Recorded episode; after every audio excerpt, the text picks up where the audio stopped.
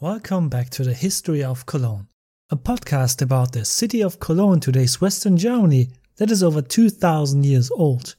But until it became what it is today, this old city on the Rhine has endured a colorful and rich past. Hence, it is full of events and narrations that represent European history as a microcosm. Presenting this episode's random fact about Cologne. During World War I, which lasted from 1914 to 1918, the population of Cologne suffered more and more from hunger, especially meat was in short supply. In 1916, the then deputy mayor of Cologne, Konrad Adenauer, probably invented the world's first partly veggie sausage because of the need. What is considered today a trendy food met with much astonishment at that time. The sausage consisted of a firm topping of soy and spices, thus not at all dissimilar to today's vegan sausages. The only blemish? This sausage still had a not inconsiderable amount of meat. In this way, it should be possible to produce more sausage with less meat. It went down in history as Kölner Wurst, Cologne sausage, so to speak.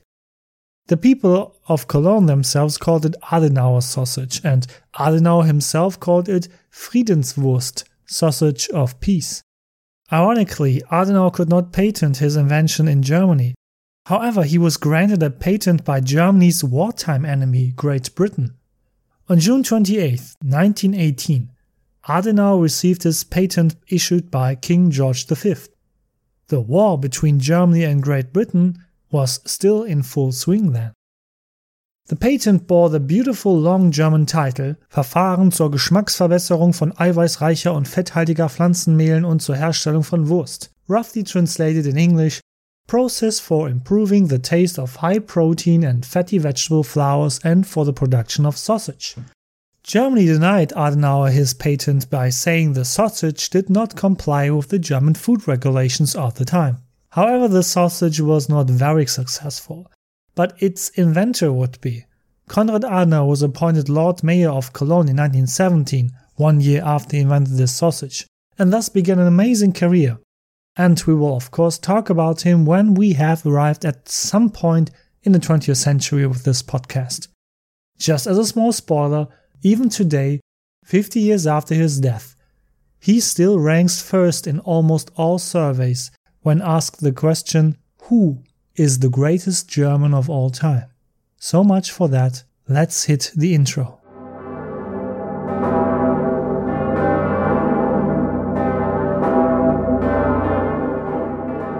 A storm is coming over Europe. From the second half of the 4th century, an unprecedented danger is approaching from the east. The Huns invade Europe. This once Central Asian nomadic people rides horses perfectly and now they push west and south from the rivers Volga and Don. No matter whether Roman or barbarian, Christian or pagan, these Huns are warriors that no one has ever seen before. On their way, the Huns burn everything down, especially the East Germanic tribes in today's Central Europe like the Goths and the Vandals flee from them in droves. And so the refugees inevitably reach the borders of the Roman Empire. The Romans cannot withstand the pressure of these masses of people. Because of this barbarian storm, or rather this migration of peoples, Rome will eventually perish. Oh no, is this another excursion into Roman history? Well, this is what you will read almost every time you read a history book about that epoch, and you probably know what I am going to say now. Of course, the facts about the time of the migration of peoples are much more complex than describing it as the late antique apocalypse just described here. And no, I am not going to go into this in depth. But you are welcome to do that yourself, and probably you should do that. There are also great podcasts on this topic, the time of the migration of peoples, Huns, Goths, the Battle of Adrianople, etc. I will gladly put the corresponding links into the show notes.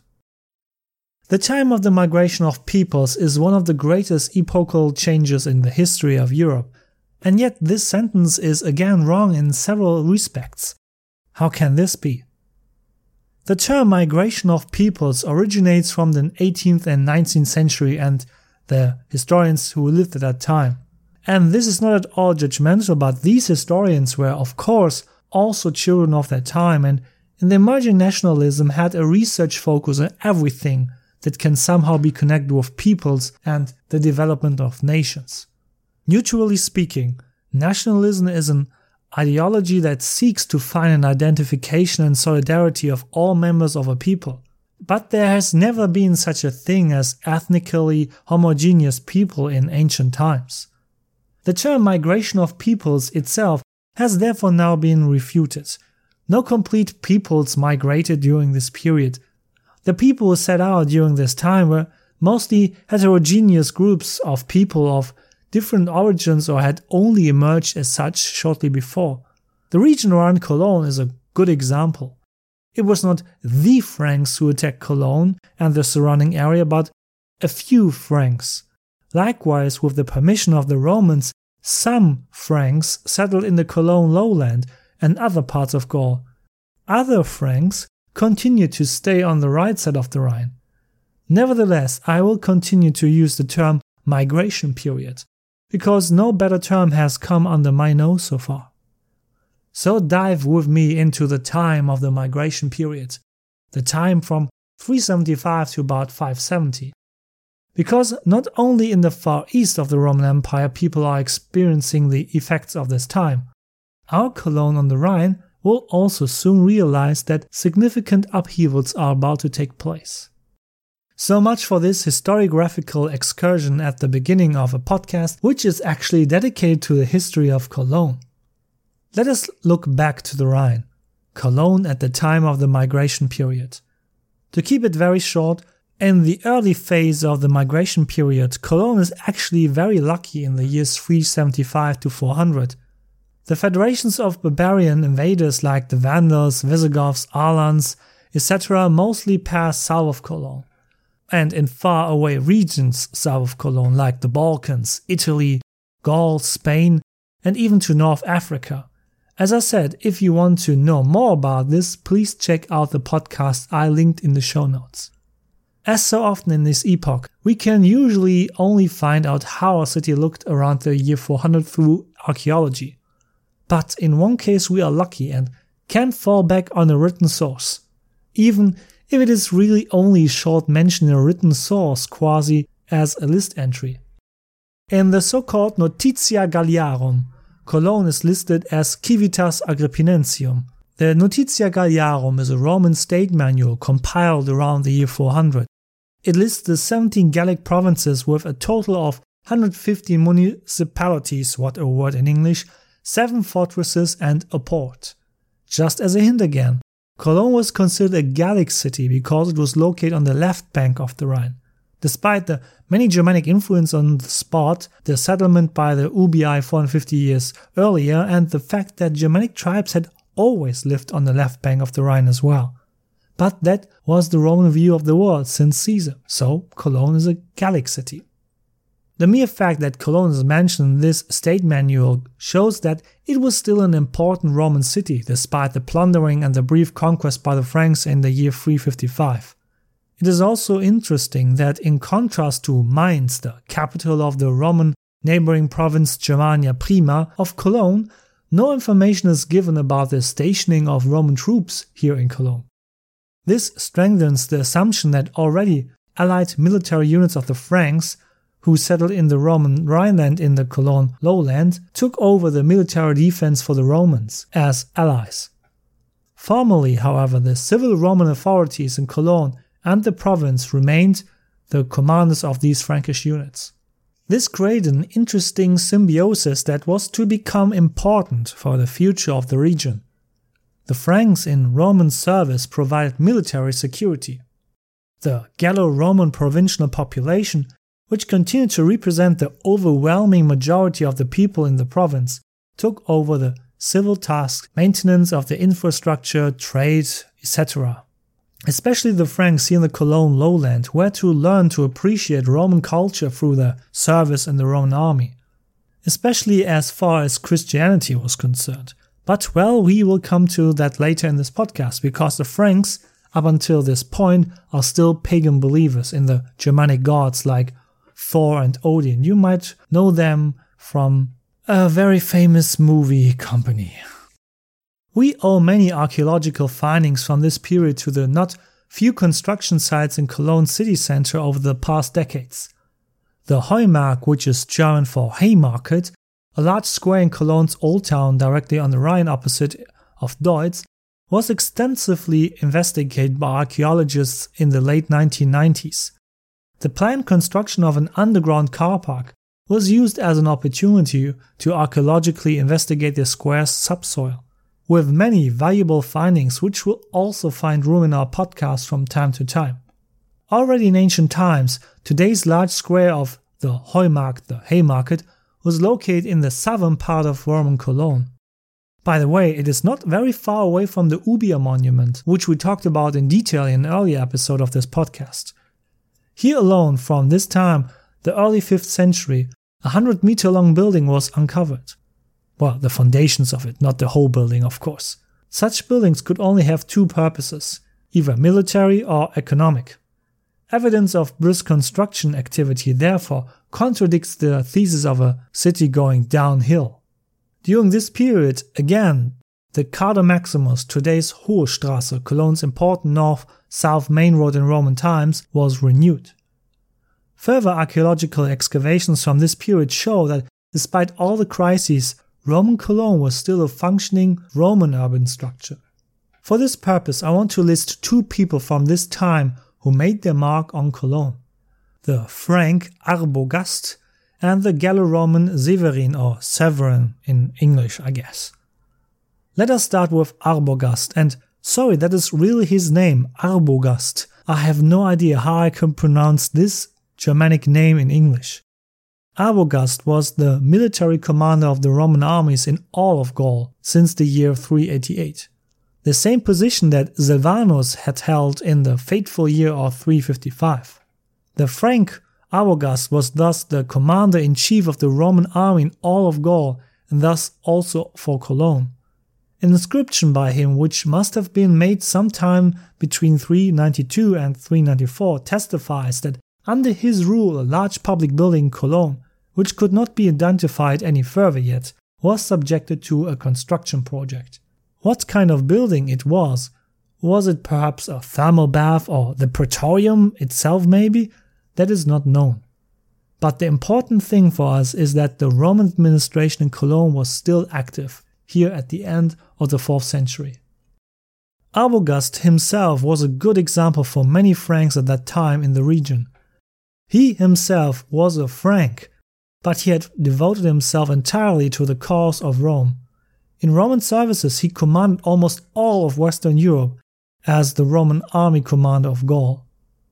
If he had stayed on the right bank of the Rhine, what would have expected him?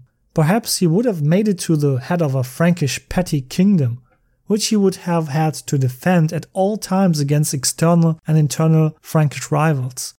No, thank you then rather the service for Rome as a powerful army commander of the West. And thus, Arbogast, a Frank after all, also stood up to those very Franks who settled on the right side of the Rhine and were in part hostile to Rome.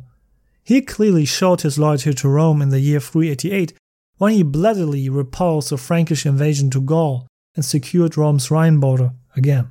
The fact that he also placed building orders as the previous inscription Cologne informed us, shows that Arbogast was powerful enough to overcome even the separation between military and civil power that was actually intended in late antiquity in the Roman Empire. I would like to emphasize the obvious again here.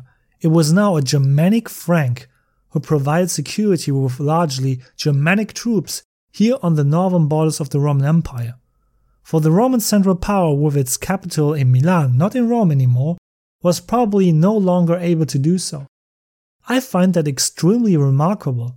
Five centuries of Roman Germanic relations had undergone enormous change. From being exotic foreigners, the Germanic tribes had now become supporting pillars of the empire. And at the same time, there were Germanic tribes and federations attacking this Roman Empire. And this shows that history is often much more complicated than expected. This development did not remain without traces. The Roman emperors of that time, at least here in the western part of the empire, became more and more symbolic figureheads. The military commanders like Arbogast came more and more to the fore. De facto, Arbogast was thus the ruler of the Western Roman Empire, not the emperor of the time, Valentinian II, who resided in Milan. In 392, this emperor tries rather badly than right to disempower Arbogast. Without joking, he sends Arbogast a letter of resignation. He didn't even have the guts to tell him that personally. As a reaction, Arbogast came to that emperor and tore up the letter in front of his emperor's eyes and mocked him. You have neither given me the power nor can you take it from me. This also shows the self image of these military commanders. It will also be important for the future development of Western Europe. A short time later, Emperor Valentinian II is found hanged in his room. Whether insidious murder or suicide out of desperation over his own powerlessness, either way, Arbogast had had an influence on the end of this powerless emperor with the name of Valentinian II. But now Arbogast did not dare to proclaim himself emperor. As a Frank, he saw no great chance to take the throne himself. As a German, he was probably still too exotic for the Romanized population of the Western Empire. Rather, Arbogast would raise a new emperor of Roman origin on his own authority for the western part of the empire, which he, like Valentinian before, had under complete control. A puppet with Arbogast as the puppet master. But even military commanders did not live safer than emperors. In the year 394, Arbogast took his own life when the emperor of the eastern part of the Roman Empire came to Italy with his army, and this emperor was not so powerless like the Western emperor of the Roman Empire. This emperor with the name Theodosius I ended the policy of religious freedom of Arbogast's appointed emperor in the West, who had even allowed paganism again. Theodosius, a Christian, eliminated the emperor in the western part of the empire and made Christianity the state religion once and for all. All other faiths were forbidden from now on. Arbogast was history, but we have a famous Cologne man from that time who was a friend of Arbogast, Bishop Severin of Cologne. Severin is one of the first Christian bishops of Cologne that we know of. And yes, we already had one, Maternus. And similar to this predecessor, Bishop Maternus, we know far too little about Bishop Severin. Severin was probably born in Cologne as a Gallo-Roman in 348 other sources even claim that he was born 20 years earlier. It is probably not possible to say for sure.